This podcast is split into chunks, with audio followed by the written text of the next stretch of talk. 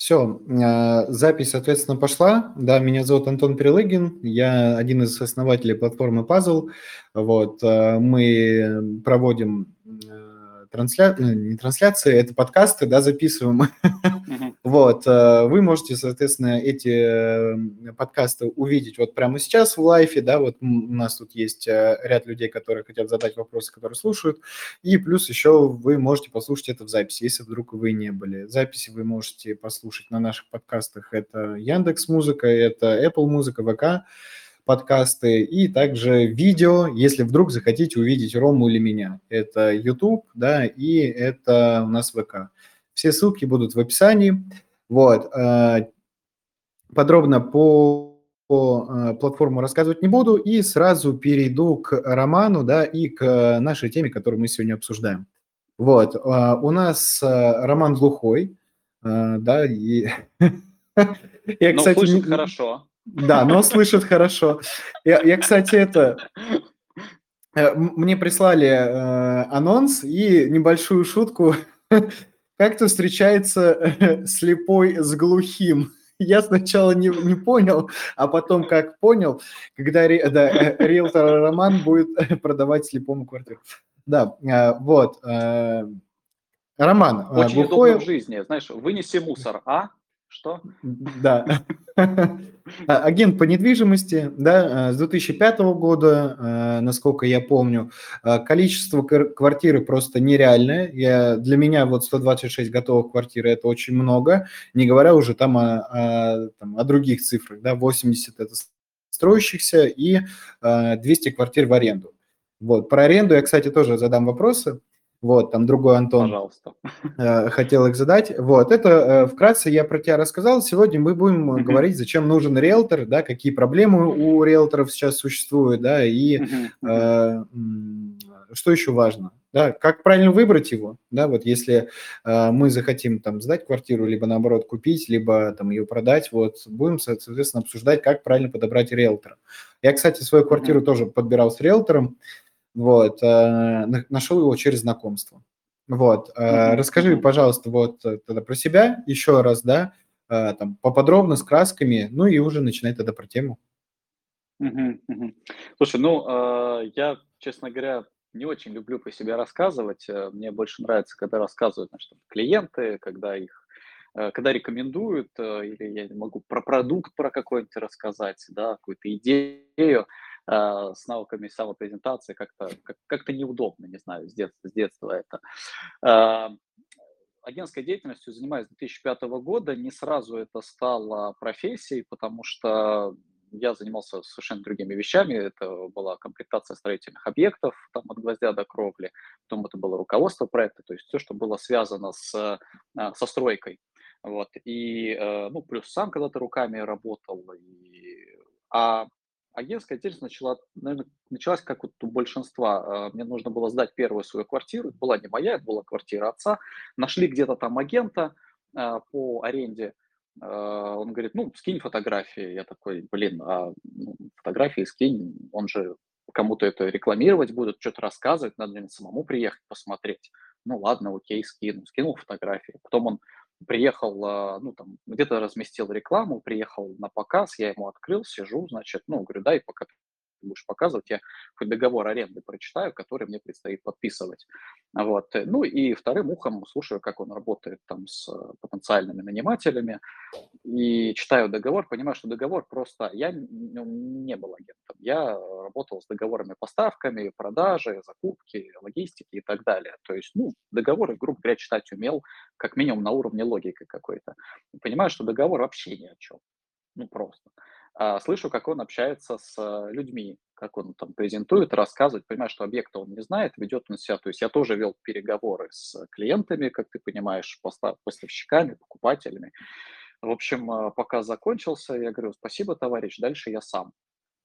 То есть моих каких-то вот, я так понимаю, теперь это называется soft skills, да, это называется моих каких-то вот надпрофессиональных навыков, но в тот момент уже хватило для того, чтобы дальше делать это самостоятельно, и это пошло, знаешь, как нарастающий ком в таком режиме параллельно хобби, потому что, ну, Надо было там одну сдать, другую сдать, потом подобрать квартиру отцу для покупки, себе для покупки, потом что-то там друзьям, знакомым, что-то порекомендовать, что-то посмотреть, оценить с точки зрения ремонта, потому что ремонтами я занимался, материалы знал, как что применяется, сам что-то делал, да, то есть оценка же, в том числе и с оценкой затратным методом, когда надо посмотреть, сколько вообще вложить надо, чтобы привести это в порядок.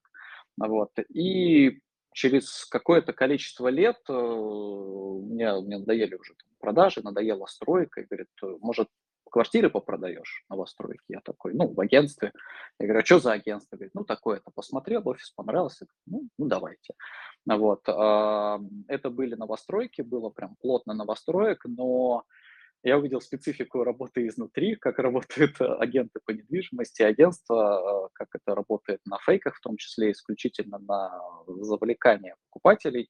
Но поскольку я товарищ такой анализирующий сильно неверующий, и уже на тот момент много знал про недвижку, я понимал, что я как вот, продавец новостроек не могу дать покупателю полноценную консультацию, потому что мне нужно понимать не только сколько это стоит на котловане там, в рекламе какой-то проект, да, а сколько это будет стоить, когда это построится, за сколько это можно сдать, какова инвестиционная привлекательность. То есть я уже с 2008 года у меня были первые собственные инвестиции, и это в том числе было в недвижимость, и фондовый рынок, я с ним знакомился, и я понимал, что у меня критически мало информации, и если я не нахожусь внутри рынка как агент по недвижимости вторичник, если я не сдаю, если я не продаю, если я не знаю, что говорят покупатели, как бы, вот если я не вижу динамики, да, не знаю, как проходят сделки, то есть не те цифры, то есть я уже тогда понимал, что цифры в Авито и в ЦАНе это всего, что это, ну, это публичная, даже не публичная оферта, это реклама, это не значит, что за эти деньги покупают, а вот за какие покупают и при каких условиях, эти статистики такой нигде нет, она нигде не раскрывается до сих пор. Вот, и это очень интересный вопрос, а ко мне же человек обращается, ну, пойти купить квартиру, даже вот возьмем самый простой вариант у застройщика, ты пошел докупил. Да, тебе там продадут, парят. Ну, там продажник сидит, да, и он конечно, тебе начинает продавать, рассказывать и прочее. Ты такой, да.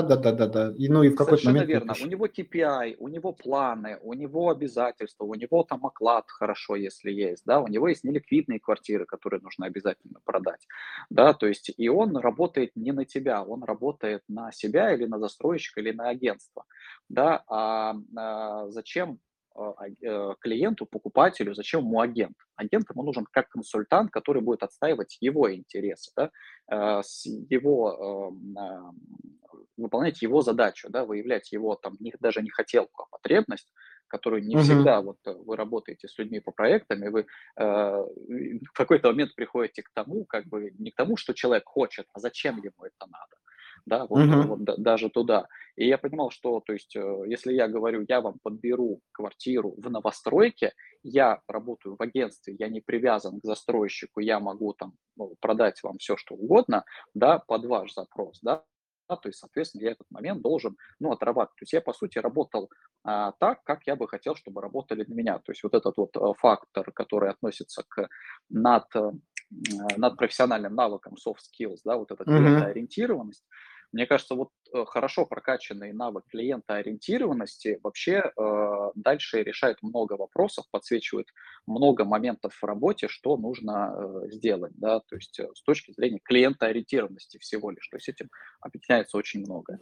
Ну да, здесь еще стоит понимать то, что работа риэлтора, мне кажется, достаточно сложная в связи с тем, что это не продавать пирожки, да, там, это не продавать, там, может быть, оборудование или еще что-то, да, потому что ты, когда продаешь квартиру, ты продаешь стиль жизни, ты продаешь качество жизни, и ты продаешь счастье, можно так, да, сказать, потому что если ты продашь некачественную квартиру, либо еще что-то, то ты, во-первых, сейчас квартиры стоят дорого, да, вот, для кого-то купить квартиру, это надо очень долго работать, вот, кто-то вообще не может купить, да, у кого-то ипотека, и, соответственно, если будет, некачественная квартира, то по факту ты можешь человеку испортить жизнь.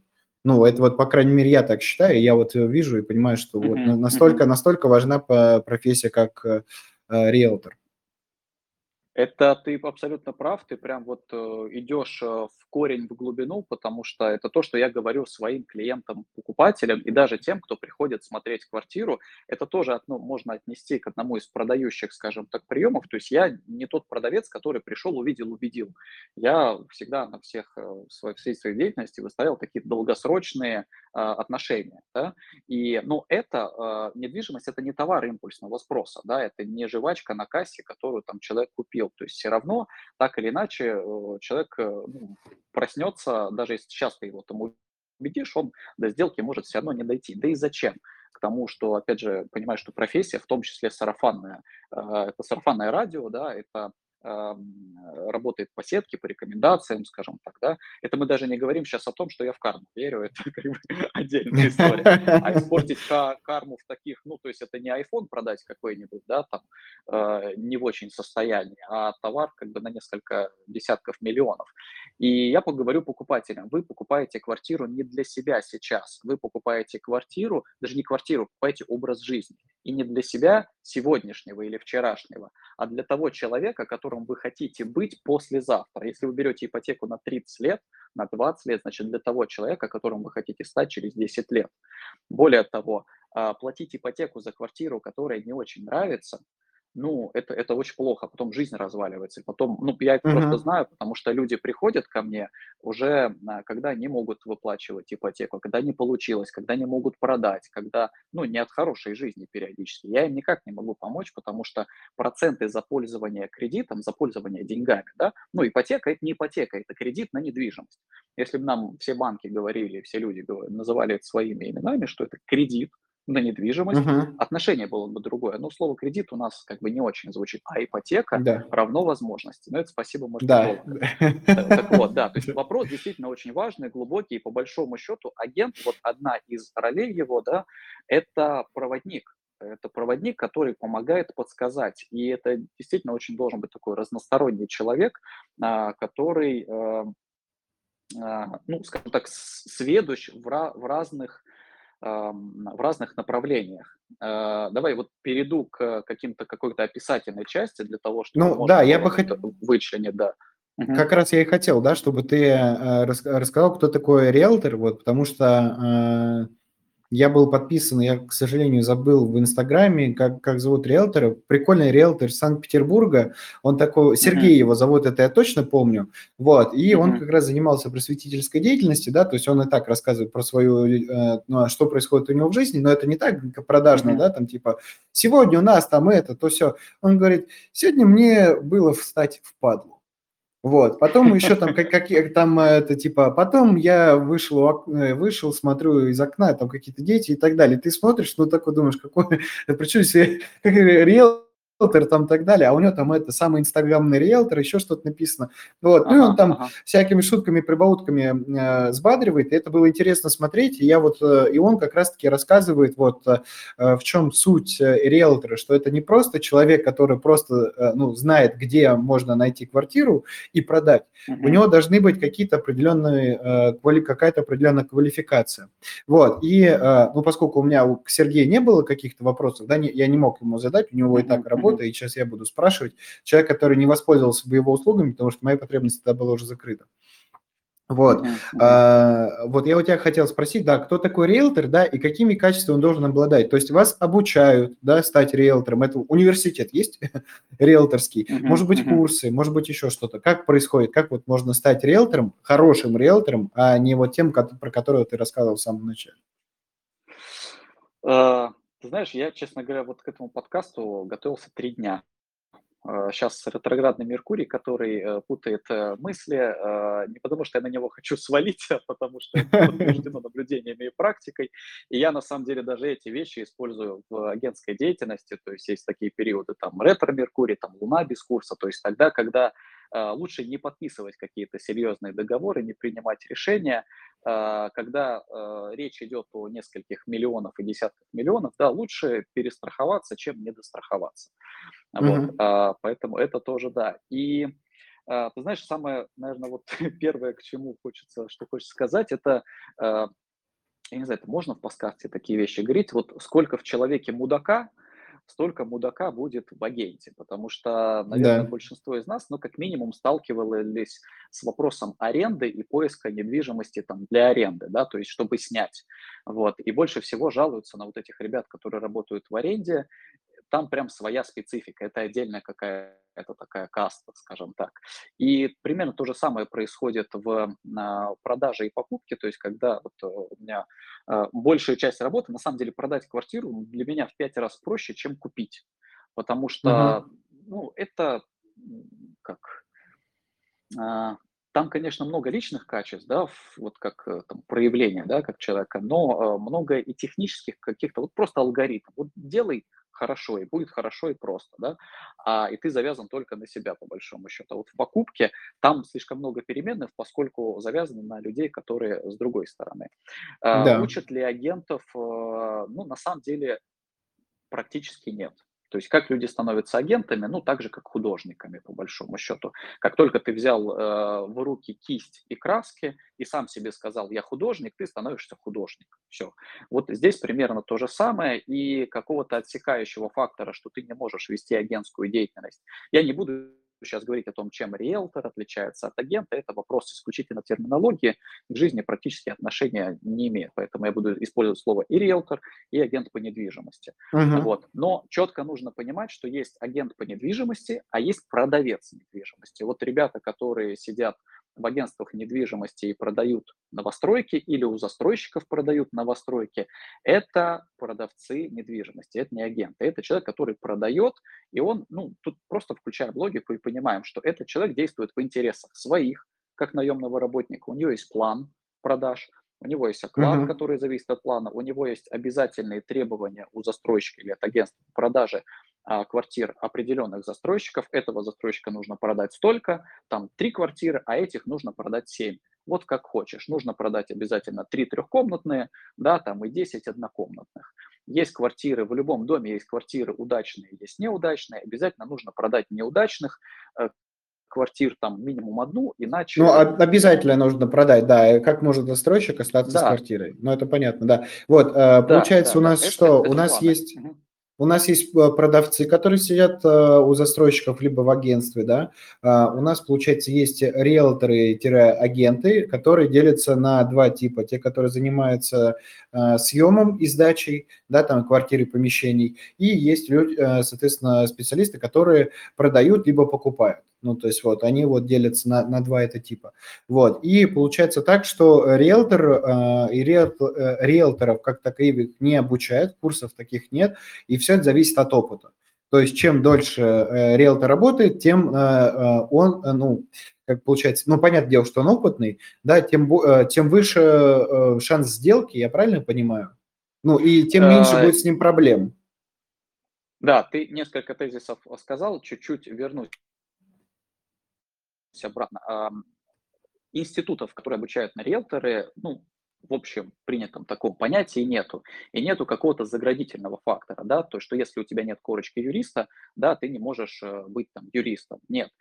Есть курсы, есть агентство, там в любом практически агентстве есть свой какой-нибудь собственный курс, но тут надо понимать, что это за курс, потому что в большинстве случаев, то есть если ты начнешь искать работу, да, там агентом по недвижимости, все же слышали, что в недвижимости хорошо зарабатывают, огромные комиссии, и поэтому люди туда идут, да, вот, то там основная задача агентства, как правило, это не научить тебя быть хорошим агентом, а для начала получить с тебя деньги за обучение, это сейчас уже стало более распространенным, практикой, раньше было меньше. То есть ты платишь порядка 25 тысяч рублей стоит, вот, и помимо того, что ты платишь 25 тысяч рублей, ты еще вытряхиваешь им свою телефонную книжку, то есть говоря, что ты работаешь в этом агентстве, тебя заставляют всех прозванивать, тем самым рекламируя агентство и приводить все твое окружение ближайшее, да, в это агентство. Там тебе дают за это очень маленькую часть, мотивируя тем, что, ну, как бы за тебя все делают, вот, поэтому ты получил как бы не всю комиссию, а гораздо меньше, там, 30%. Но ради справедливости нужно сказать, что есть хорошее обучение, их крайне мало. Честно говоря, вот я периодически прохожу, да, какую-то там, ну, не то что повышение квалификации, просто интересно. В разных агентствах учился, в разных работал, и есть одно обучение на рынке, которое мне очень понравилось. То есть, да, там 70% было то, до чего я дошел еще там, лет 6 назад. И там, когда я в агентстве предлагал какие-то идеи, мысли, технологии работы, да, говорит, да, слушай, не надо, и так работает, все хорошо. Но это специфика, то есть... А может прорекламировать? Вдруг кто-то захочет как раз-таки? Вот, слушай, чей это курс?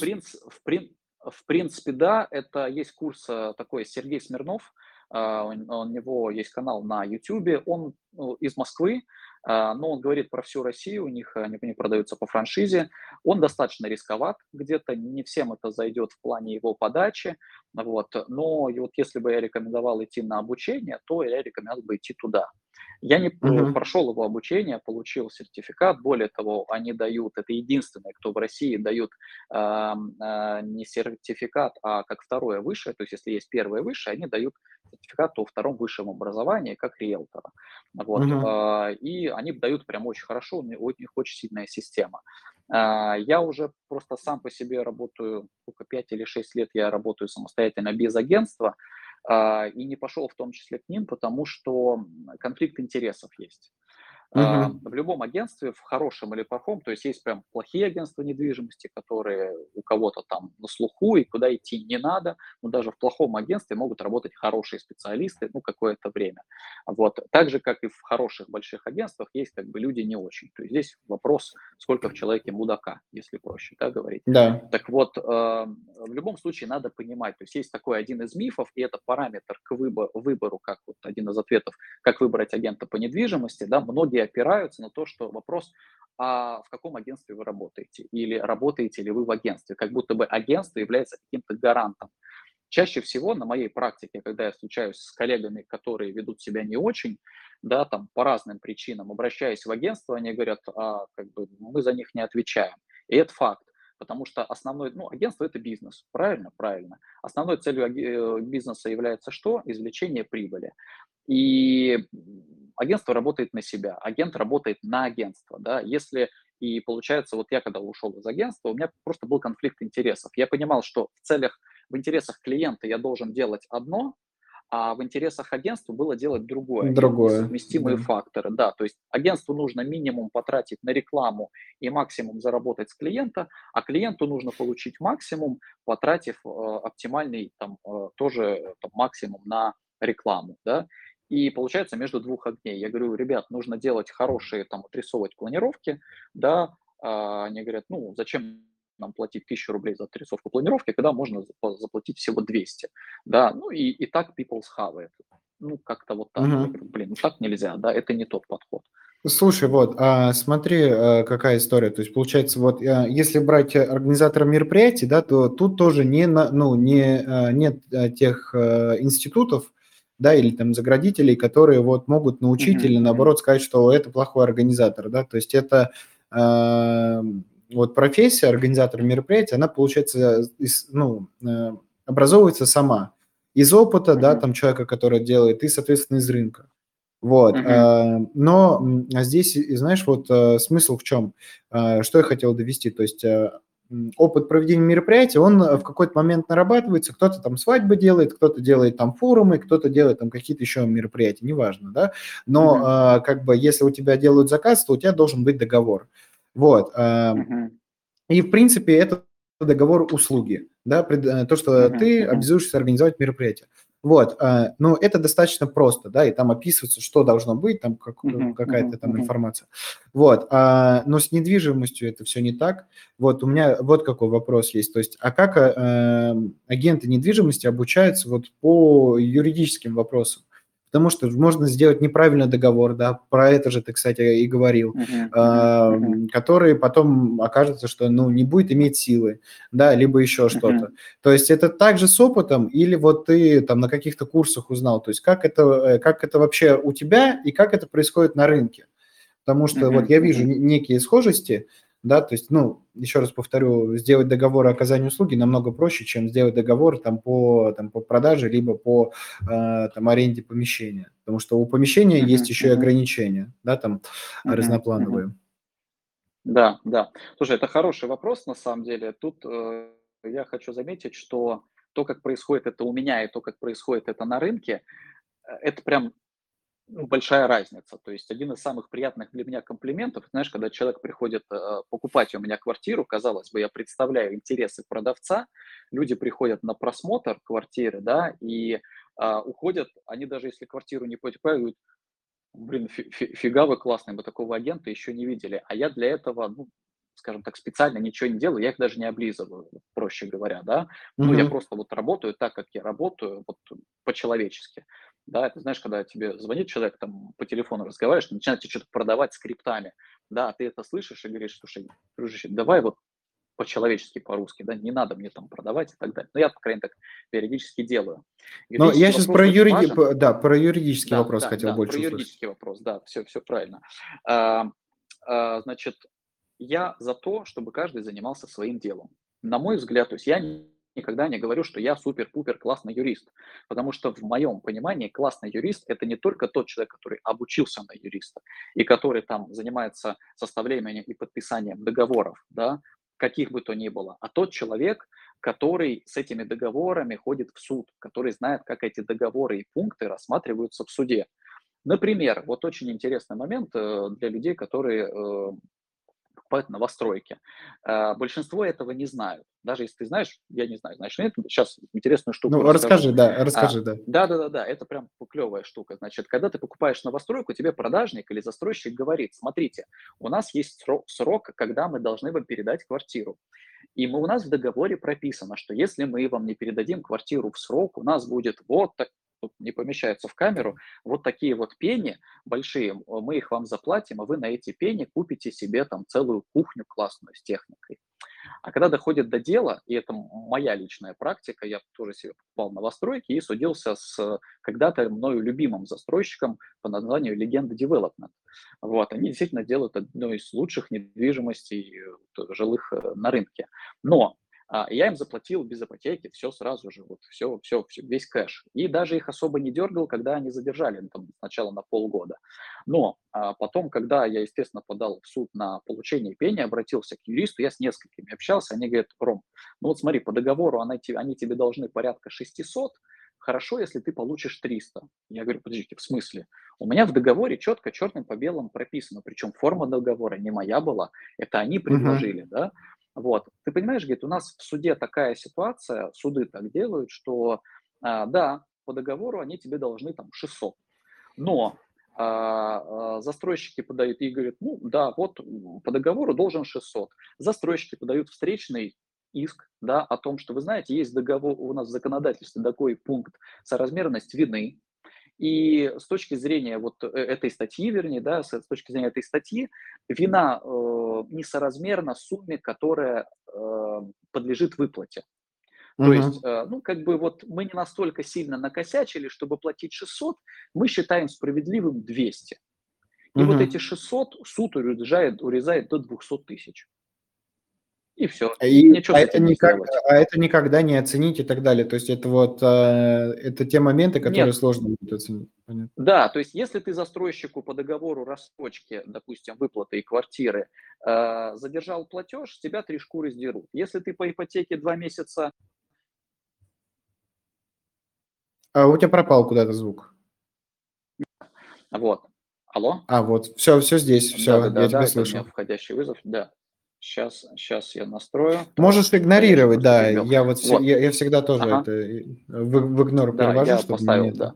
Вот. Так вот, если ты 2 месяца не заплатишь ипотеку, ты узнаешь, чья на самом деле квартира, твоя или банка. Вот. А здесь получается наоборот. То есть, ну, это такой массовый сговор, который нужно понимать. То есть это я к чему? Это к тому, что... Писать договоры и судиться по этим договорам – это совершенно разные вещи. Но если возвращаться к роли агента и к тому, как выбрать, тут надо понимать, что юридическая часть, она достаточно легко закрываема. То есть до юридической части еще есть 4 пункта, которым нужно дойти. И это не так просто. Юридическая часть закрывается быстро. То есть ты можешь найти юриста там, через знакомых, ты можешь обратиться к нотариусу, ты можешь найти адвоката, да? Uh-huh. То есть обратиться и вот по подписанию договора покупки, продажи или аренды, это достаточно просто. Нашел юриста, юрист будет отрабатывать свои деньги и поможет тебе заключить правильно договор.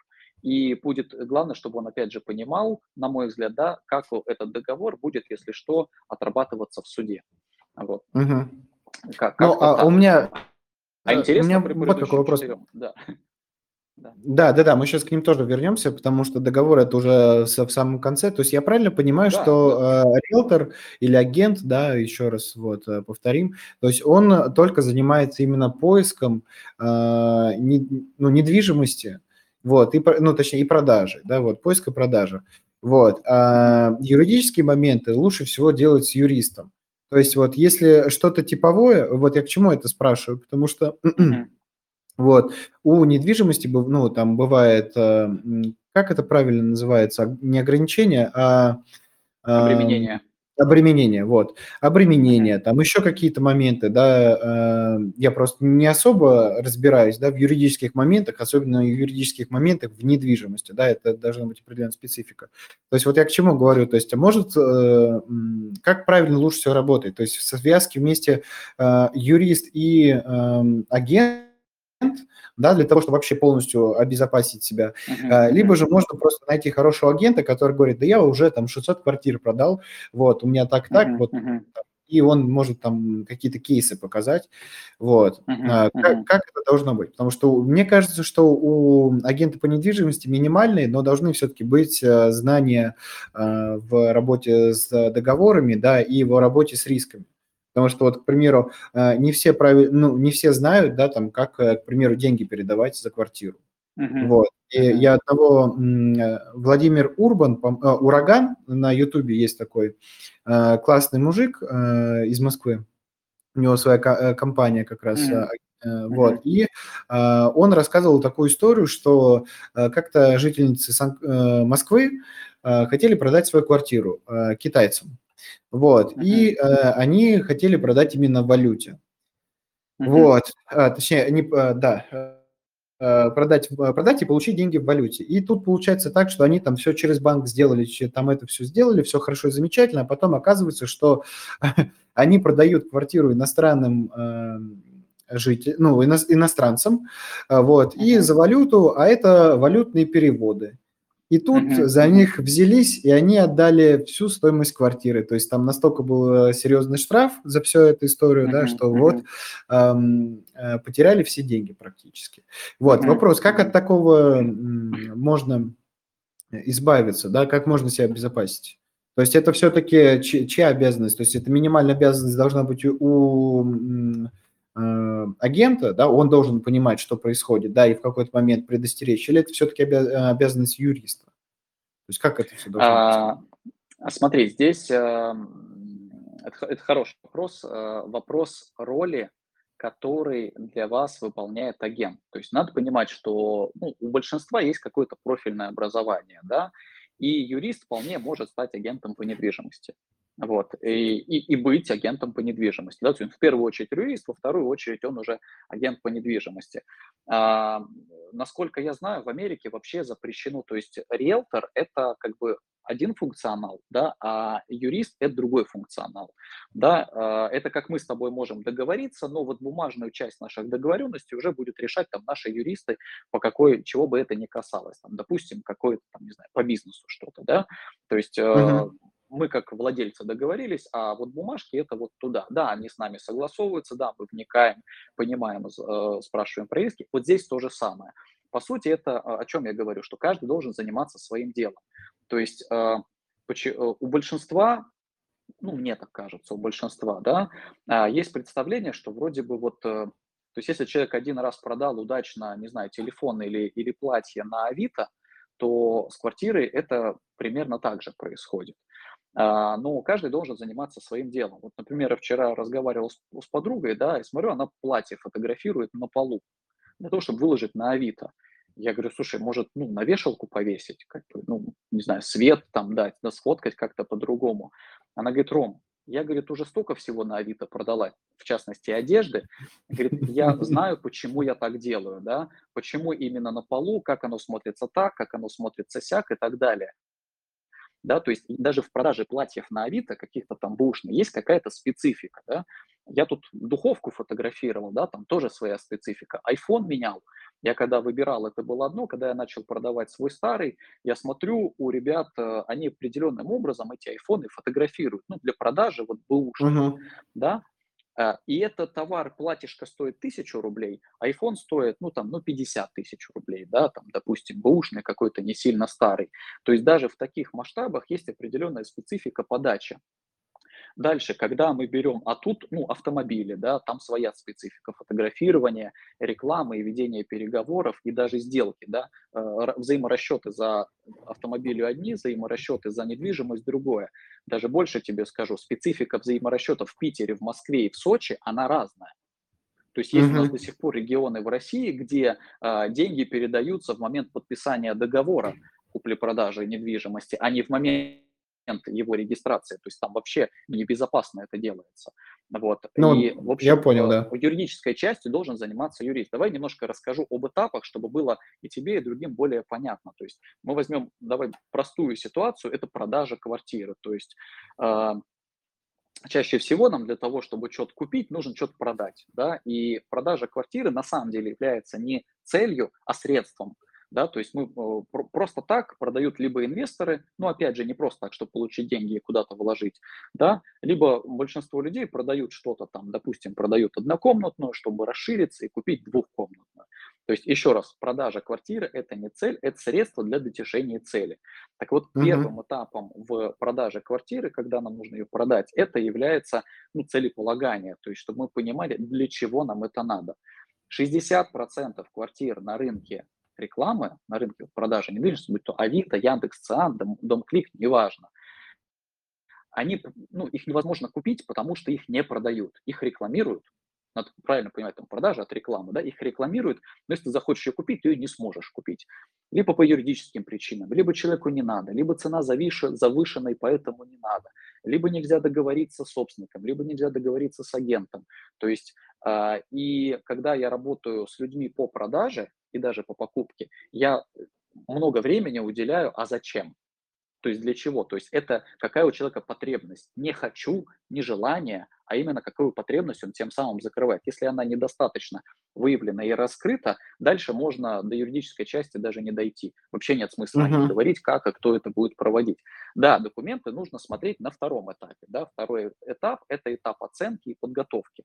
Да, то есть первый – это такой, знаешь, психокоучинговый формат, которым может делать агент, если он достаточно в этом подкован, да, но это прям реально коучинг, если вот начнешь задавать правильные вопросы человеку и вытаскивать из него, то есть для того, чтобы он сам понял вообще, зачем ему это надо, не все, большинство не понимают, я тебя уверяю.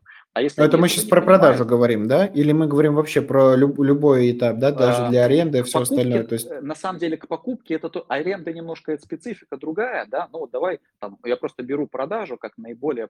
Хорошо, давай тогда на продаже остановимся. Да?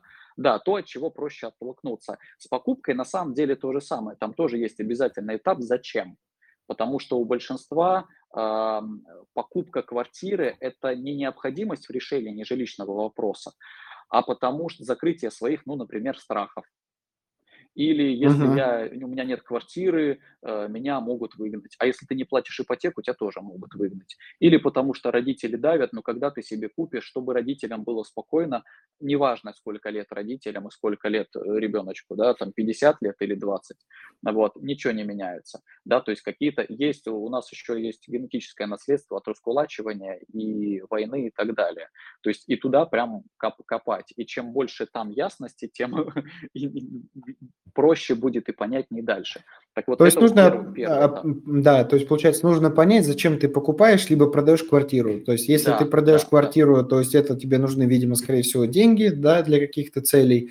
Вот. Да. Ну и стоит понимать, что там недвижимость может дорожать и так далее, то есть ты можешь получить намного меньше, то есть ты должен это осознавать.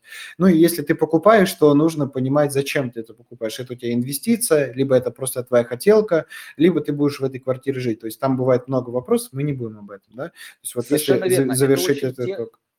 Да, это очень тесно, на самом деле, перекликается с финансовым планированием и с личностным планированием жизни. Да, то есть я недавно, я периодически отговариваю людей от покупки или от продажи. Вот ребят отговорил от покупки квартиры, потому что это молодая пара, которые собираются жениться и делать детей, хотят взять большую сумму в ипотеку, и через там, 5-8 лет они будут эту квартиру продавать, на чем потеряют, гарантированно потеряют 4 миллиона. И у них сейчас всего два варианта. Либо покупать сразу же двухкомнатную квартиру, да, платить 20 лет, да, либо они гарантированно потеряют эти деньги. У меня, они поставили на паузу сейчас, они прям осознанно идут на то, что, говорит, да, мы готовы будем потерять 4 миллиона. Понимаешь?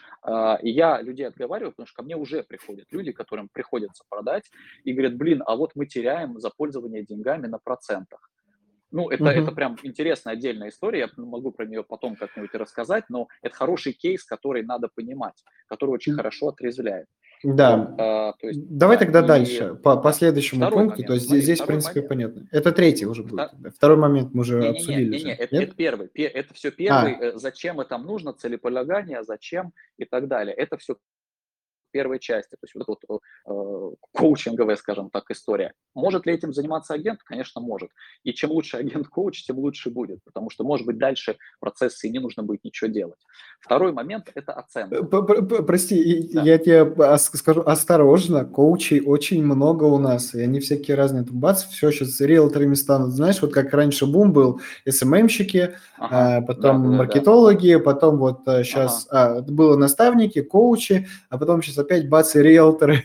И все, причем они плюс-минус связаны, да, там, потому что ты сейчас не сможешь себе личный бренд продвинуть, если ты не СММщик, да, если ты не понимаешь, что делать.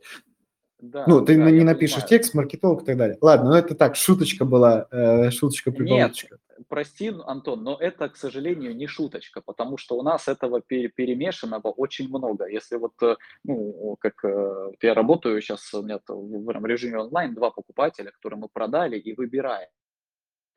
И я об этом могу очень много интересного из практики рассказать, понимаешь, какие есть коллеги и так далее. Вот. Но на самом деле это действительно первый этап. Его, если ты будешь говорить с агентом, если ты включишь YouTube, начнешь читать статьи, практически никто об этом не пишет. Никто не напишет тебе, что если человек боится получать деньги, у него есть в голове страх, что он в дальнейшем получит на руки 10 миллионов, и он их будет держать, а он никогда их в жизни не видел, то он реально может до продажи не дойти, потому что вот этот страх будет ему мешать. Конечно, это будет событийно очень в разное упаковываться, но даже это стоит, даже страхи стоит копать. Вот. Я тебя прекрасно понимаю.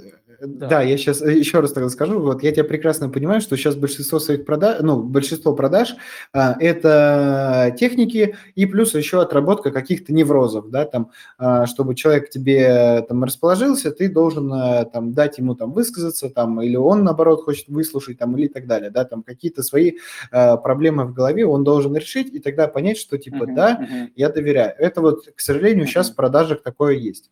Вот, у нас сейчас тайминг, я помню, во сколько тебе надо уходить, вот, поэтому давай по таймингу, у нас есть еще 12 минут. Задержаться. Можем, да? 12 минут у нас есть вот сейчас до 30. Я постараюсь.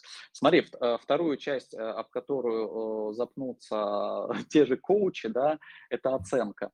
Оценка – это очень интересный момент. Начну, сейчас много в рекламе идет о том, что там DomClick, который сделал Сбербанк, сервис по недвижимости, да, он оценивает. Циан оценивает, Авито оценивает, Яндекс.Недвижимость оценивает. Это я перечислил основные порталы по рекламе квартир. Не по продаже, по рекламе. Да, это важно понимать, потому что реклама не есть продажа. Но для того, чтобы оценить, нужно знать очень много параметров объекта на самом деле. То есть когда ты входишь в роль не продавца, а покупателя, да, мы с тобой общаемся, да, и я у тебя спрашиваю, а что ты хочешь, да, для чего тебе это нужно, да, из чего вылезают те те параметры и характеристики недвижимости, которые тебе важны. Потому что, конечно, там ты мне скажешь, что нужна такая-то площадь, такое-то количество комнат, возможно, даже вид из окна и так далее. Но на сегодняшний день квартиры давно уже превратились, как автомобили, в комплектацию. Вот любой человек, который там как-то с автомобилями касается, да, тем более автовладелец, он понимает, что у автомобиля есть разная комплектация. Можно взять Ford Focus, и он будет в максимальной комплектации на уровне Мерседеса, да, какого-нибудь хорошего. А можно взять Мерседес простой C-класса или H-ку, которая будет в минимальнейшей комплектации, практически пустая. Вот с квартирами то же самое, только там порядка 200 параметров. Да. Я начал делать анкету, составлять анкету вообще, вот список характеристик недвижимости сейчас я скажу, чтобы не соврать, там в 19-м продал, в 17-м году. Я купил квартиру свою, последнюю инвестиционную, именно вот в формате квартиры, да, и потом задумался, так, а что для меня было важно? Я же покупателям и задаю вопрос, а что для вас важно, да, это учат на всех тренингах, выявление потребностей, а что вам важно, да, а я взял, выписал для себя, получилось больше 100, там что-то 111 такое. На сегодня этих параметров больше 200, которые характеризуют объект недвижимости. Дальше. А ЦИАН их никогда не знает. Вы когда начнете искать квартиру в Авито или в ЦИАНе, да, вы удивитесь и будете поражены, что большинство агентов не указывает даже высоту потолка. Серьезно? Высота потолка в квартире, это же абсолютно неважный фактор. Да какая разница, у тебя потолки 2,5 или 3 метра, или 2,85. Вообще никакого значения не имеет. На голову не давит. Понимаешь, это бред. И когда я звоню по объектам, для клиентов ищу квартиру, да, на посмотр, я у агента спрашиваю, а какая высота потолка? Знаешь, что мне говорят? А мы не знаем, стандартная. Я говорю, подождите, стандарт в 1850-х годах, там, например, да, был 3 метра. В советское время 2,50, потом 2,60, потом 2,70. Ну, а в царские времена вообще 4,5. Да? Стандарта нет как такового, его не существует, у всех разные. Ой, блин, ну я спрошу, и знаешь, и прям с претензией, а чего такие вопросы задаете? Я говорю, а вид из окна куда? Ой, а мы что-то не знаем, и на фотографиях его нет. Я говорю, конечно, вид из окна. Мне вообще не важно, я буду смотреть на дерево или в стену. Понимаешь, и это базовые параметры, не говоря о каких-то там уже более детальных моментах. Так вот, чтобы оценить недвижимость, нужно знать вот эти, ну, много параметров. Теперь дальше есть, казалось бы, вы когда покупаете квартиру в ипотеку, банк требует оценку специализированной, лицензированной организации, которая оценит квартиру. Теперь подумаем, ну, как оценивают эти фирмы, агентства, оценочные компании, да. Первое, что они спрашивают, когда звонишь им, говоришь, мне нужна оценка квартиры для банка, они задают вопрос, ну, даже не адрес, а на какую сумму договорились. И потом подгоняют, то есть если мы договорились на 7 миллионов 150 тысяч, оценочная компания подгоняет оценку под эту сумму. Дальше, что она делает? Как это происходит? Представитель оценочной компании, который не является оценщиком, он приходит в квартиру и фотографирует ее с разных определенных ракурсов. Вот. Ну да, это как бы хорошо. Дальше что делает оценщик, который сидит в офисе? Он сидит и так же, как любой человек, который не имеет никакого отношения к недвижимости, он сидит и смотрит Авито. Что такое Авито, ЦИАН и Яндекс? На Авито может разместить объявление любой человек в трусах. Он посмотрел, что сосед хочет за квартиру 10 миллионов и смотрит на свою, ну своя-то лягушка всегда свое болото хвалит, говорит, моя-то лучше, моя стоит 12, а не 10. Поставлю-ка я за 12. А почему? Ну, потому что моя лучше, и потому что мне нужно продать двушку и купить 2 однушки, потому что вот у меня есть, мне нужна мне и ребенку. Логика железная, в кавычках. То есть, что значит рекламная цена? Все, что мы видим в Авито, это рекламные цены. Это не цена продажи, это цена даже не ценности. То есть, есть четко разные параметры. Цена, стоимость, ценность. Да? То есть, ориентироваться на цены в рекламе – это всего лишь цены в рекламе. Недвижимость всегда стоит ровно столько, сколько за нее платят. Когда ко мне приходит собственник или покупатель, я всегда говорю, оценивает недвижимость не агент, не собственник. Любой товар оценивает покупатель. Если, ну, то есть недвижимость стоит, товар стоит столько, сколько за него платят. Если ты приходишь на рынок и покупаешь помидоры, готов купить помидоры за 1500 рублей за килограмм, значит, они столько стоят. А если больше 150 рублей за килограмм никто не дает, значит, помидоры стоят максимум 150 рублей. Ну, знаешь, у меня вот такой вопрос. Если я захочу продать свою квартиру, я поставлю 30 миллионов. То есть покупал ее за 6, да, вот, захочу за 30. И я вот скажу, что это, у меня будут долгое время не покупать, и я такой, это просто мой клиент не пришел. Я уверен, что мою недвижимость купят за ту цену, за которую я поставил. Это же так можно до бесконечности сидеть. То есть я бы, знаешь, как бы переформулировал бы то, что ты сказал, это вот рынок, он как раз-таки исправляет вот таких вот продавцов, да, как я. Вот, ты можешь сидеть до бесконечности, но если тебе деньги нужны, ты смотришь на рынок и там зовешь какого-то оценщика, да, который, подскажет, или риэлтора, да. Мне кажется, риэлтора, наоборот, подскажет рыночную стоимость квартиры. Вот за сколько ее можно реально продать, а не вот выдумывать, да, и сидеть у моря погоды ждать. То есть вот рынок, он все-таки делает стоимость, а не вот именно покупатель. Потому что я могу ждать этого покупателя миллион лет. В идеальном мире, да, это именно так и должно быть. Но мы не живем в идеальном мире, и поэтому тут есть как бы много «но». Почему я начинаю именно с первого пункта, когда как бы целеполагание и коучинг, и психология, да? Потому что если тебе надо, ты совершенно по-другому смотришь на рынок, да, ты совершенно по-другому слушаешь и выбираешь агентов и так далее, и так далее. А если тебе не надо, то тебе вообще не важно, кто тебе придет. Смотри, агенты тоже очень разные. То есть особенно, когда начинается на рынке голод, когда меньше становится сделок, агенты не очень-то любят говорить не то чтобы правду, они сами зачастую заблуждаются. К сожалению, вот то, что у нас нет какого-то порога образовательного, да, какого-то образования, которое необходимо получить для того, чтобы стать и быть там специалистом, да, и считаться экспертом, да, там в этой деятельности, может прийти туда кто угодно. И если ты вот посмотришь, побываешь на обучениях, больше всего агентов учат не тому, как продавать квартиры, а тому, как понизить собственника в цене, например. То есть если ты не очень такой здравомыслящий собственник, который захотел 30 миллионов вместо 10, да, то большинство агентов не будут с тобой спорить, они скажут, окей, Антон, 30, 30 хорошо, а ты потом одумаешься. Да, я потом тебя начну потихонечку понижать в цене, говорит, покупателей нет и так далее. Понимаешь, а если он придет к тебе и скажет, ты хочешь 30, но ты эти 30 откуда-то взял, это тоже очень интересный разговор, да, как ты мыслишь. Да, если ты себе придумал... Я просто захотел X5 сделать. Да, а я придумал, слушайте, Антон, вы не очень адекватно смотрите, 10 максимум, то с большой вероятностью и большинство людей, которые не имеют опыта продажи и покупки квартир, а это большинство у нас, да, они скажут, слушай, нет, мне вон другой агент Вася сказал, что не 30, но за 25 мы постараемся. И он больше верит в успех нашего предприятия, и я найму его. Это сплошь и рядом.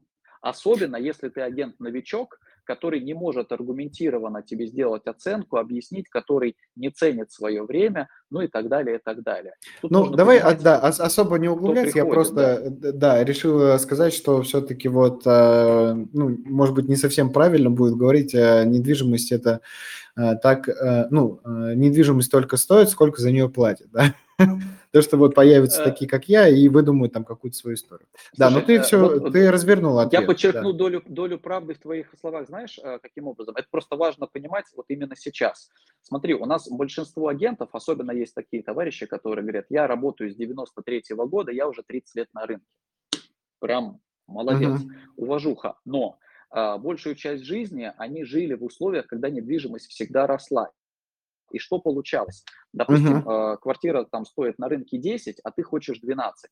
Они берут, вы берете совместно с агентом, ставите за 12 и просто сидите год, я сейчас утрированно специально говорю, и по цифрам тоже, и вы год ждете, пока рынок дорастет до твоей хотелки.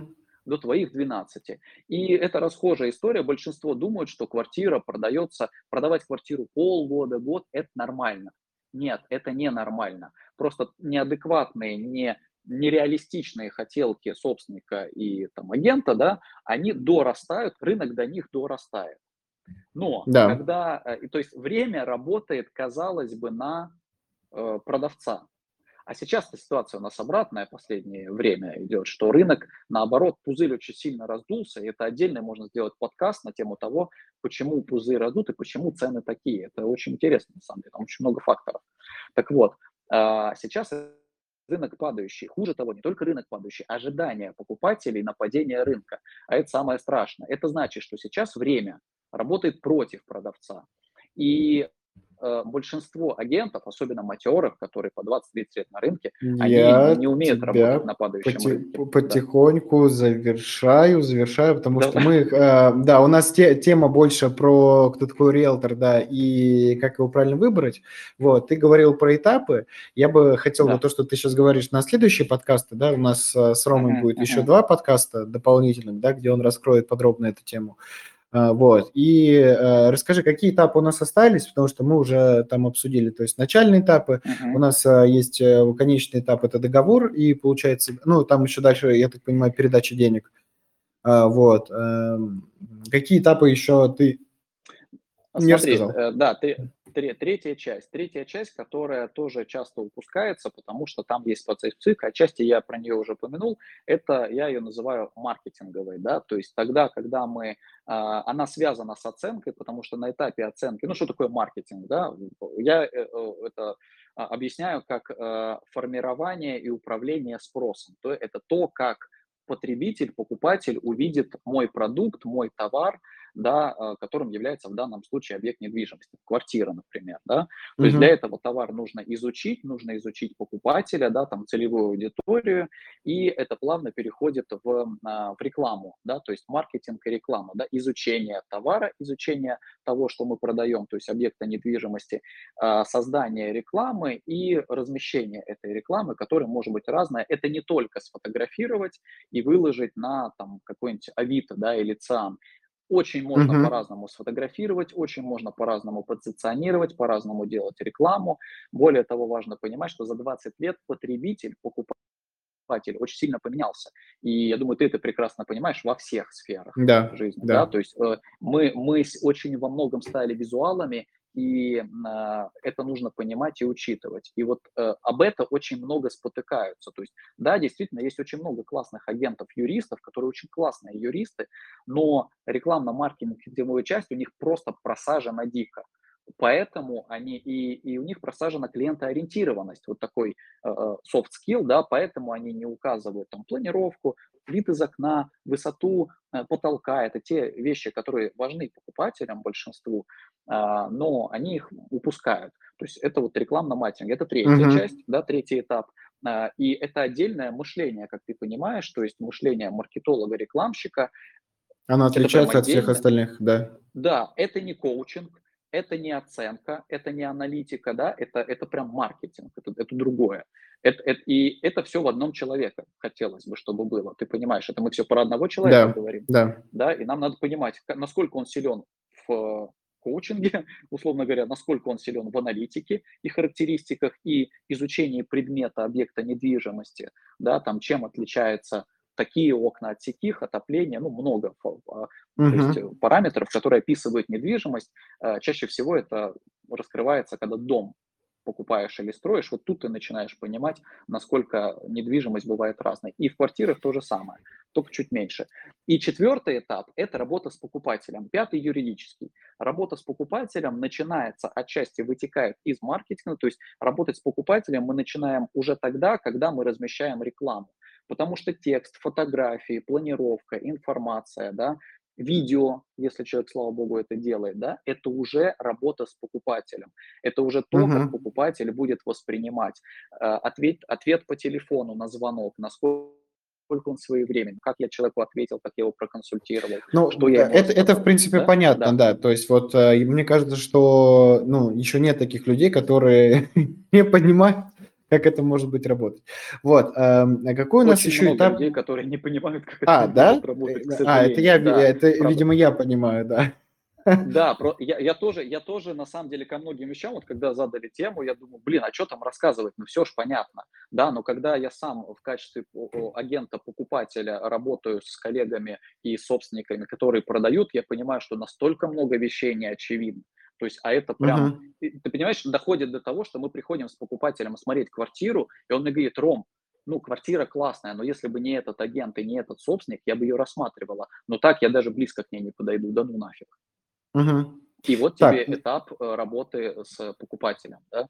Да. Так, а напомни мне, я правильно понимаю, что вот эти этапы, которые мы обсуждаем, это как раз-таки для подбора агента? Вот, то есть если человек понимает все эти этапы, да, то есть вот если я как клиент буду знать эти этапы, я там с человеком поговорю, да, с риэлтором, точнее, поговорю, я пойму, что... Гарнитура села. Раз, так. Слышу. Да, я тебя слышу хорошо. Я что хотел сказать. Вот эти все этапы, про которые ты говоришь, я правильно понимаю, они важны для подбора риэлтора? Да, совершенно верно. То есть, видишь, тут... Подобрать риэлтора действительно не так просто. Чаще всего ориентируются, то есть, важно от риэлтора там личное доверие и профессиональное доверие. Мы чаще всего ищем по знакомым, по друзьям, по какие-то рекомендации, да. Но даже человек, который дает нам рекомендации, он продавал квартиру один раз. И он не может проверить, у него удачно это получилось или неудачно, потому что мы не можем сравнить. Да, я понял. Так же, как с врачами, да. Сложно как-то оценить врача, не являясь врачом. Да, ты понимаешь, о чем.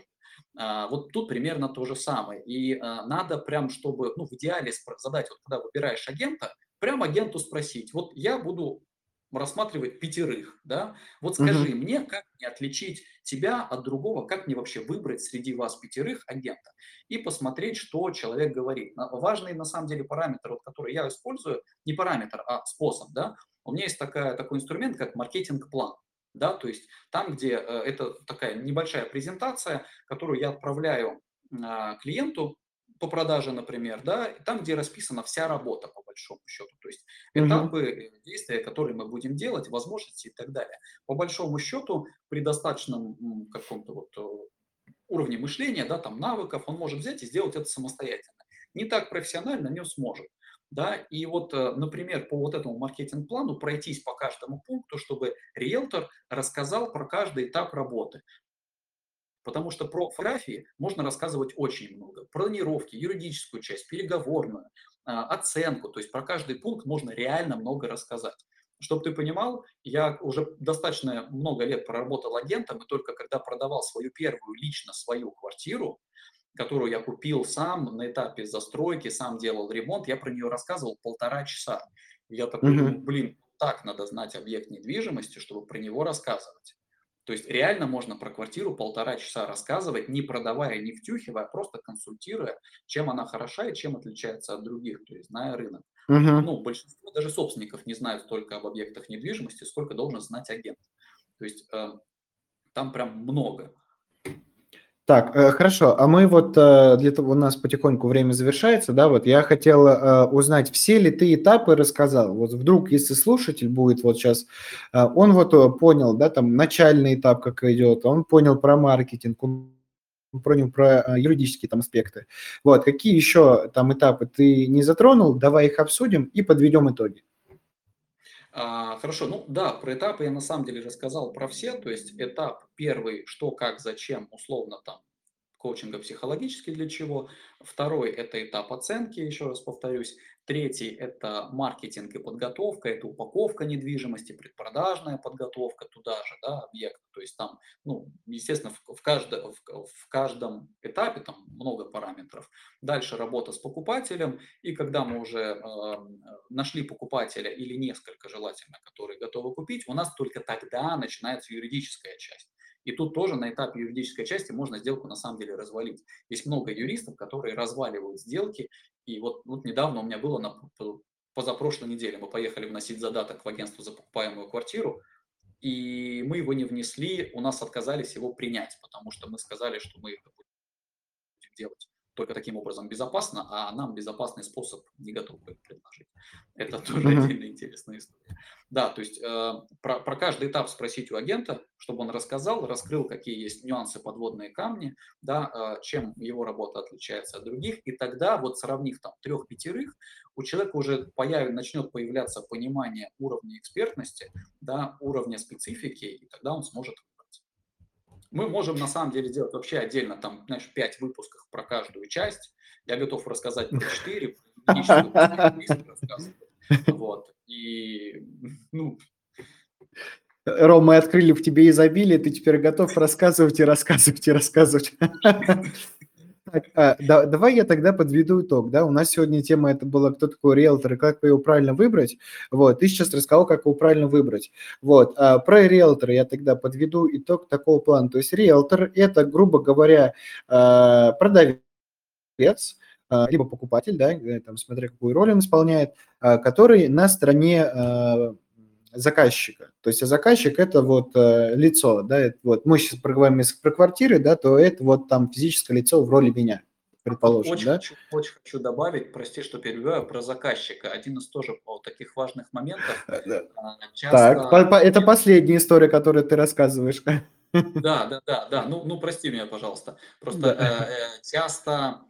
те же агенты путают, кто их клиент. То есть ты как собственник квартиры нанимаешь агента, чтобы он представлял твои интересы, да, действовал в твоих и защищал твои финансовые интересы, а он называет твоим клиентом не тебя как заказчика, а покупателя. Это, знаешь, вот такая история, когда ты снимаешь квартиру и платишь комиссию не тот, кто нанял агента, собственник, а тот, кто ее снимает.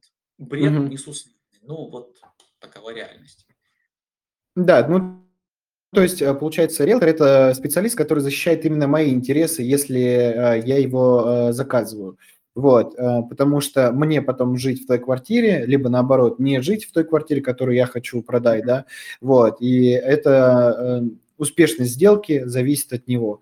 Вот. И у него должны быть минимальные там, юридические знания, основные знания должны быть у юриста. Вот я правильно понял из всего того, что мы с тобой говорили. По сути, да, роль агента очень похожа на роль руководителя проекта, то есть который в курсе многих моментов, который может нанимать сторонних специалистов, там, юристов, фотографов, там, оценщиков, показчиков, не знаю, психологов, да, если надо, вот, и координировать их работу. Ну, либо все, сам что-нибудь делать. Да, отлично. Тогда на этом пока... очень высоком, хорошем уровне не получится. Это просто разные форматы мышления. В одном я не видел ни одного человека, который вот прям действительно был очень глубоко впут во всем. Так, хорошо, тогда завершаем. Я вот что хотел сказать. Значит, если у вас будут какие-то вопросы, кроме... Да, вот все там ссылки, все контакты, они есть на YouTube, они есть в анонсах, они есть везде, да, во всех наших соцсетях. Пишите, звоните, спрашивайте, хотите, консультируйтесь, там, возможно, услуги заказывайте, все вот на ваш выбор, да, там, Рома ответит по мере своей возможности. Вот, если у вас будут там желания, да, вы, еще раз повторю, вы можете наш подкаст слушать, у нас 3 платформы, это ВК, это Apple Музыка, это Яндекс.Музыка, вот, и смотреть, это, получается, YouTube и ВК, да, то есть мы туда выкладываем. Если хотите принимать участие, да, подключайтесь к нашему телеграм-каналу, вот, и задавайте вопросы, если они есть, да, если они у вас есть. Вот, соответственно, Ром, на этом у нас все, да, я благодарю тебя за то, что ты поделился, вот, в следующих подкастах мы с тобой еще развернем эту тему, да, вот, ты мне уже выслал там еще 2, да, и я пока не буду говорить, какие, может быть, или сказать все-таки, Ром, как... Как хочешь. Я бы сказал, наверное, потому что... Ну скажи давай, какая будет следующая тема? Давай вот так вот, тизер небольшой. Какая следующая тема будет? Так у тебя... Помнишь? А вот все, вот и все. Ладно, я сейчас тогда открою, сейчас, секунду. Я сейчас тогда скажу. Следующая тема – как выгодно и быстро продать квартиру в сложные времена. Кстати, вот я хотел выбрать эту тему, да, на сегодняшний подкаст, но вот мы обсудили, что некоторые темы нужно вот прям очень плотно и подробно раскрывать, вот, потому что времена, они у нас сейчас прекрасные, никогда. Вот, и встает вопрос, как продать квартиру, да, когда вот ты как раз говорил про это, когда мыльный пузырь лопается, да, соответственно, как это сделать выгодно и быстро, продать квартиру, это мы поговорим уже на следующем подкасте.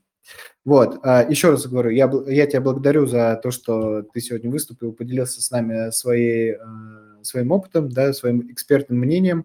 Вот, благодарю вас, дорогие слушатели, зрители, да, и те, кто вот сейчас находится в онлайне с нами, за то, что вот вы все прослушали, да, и принимали участие.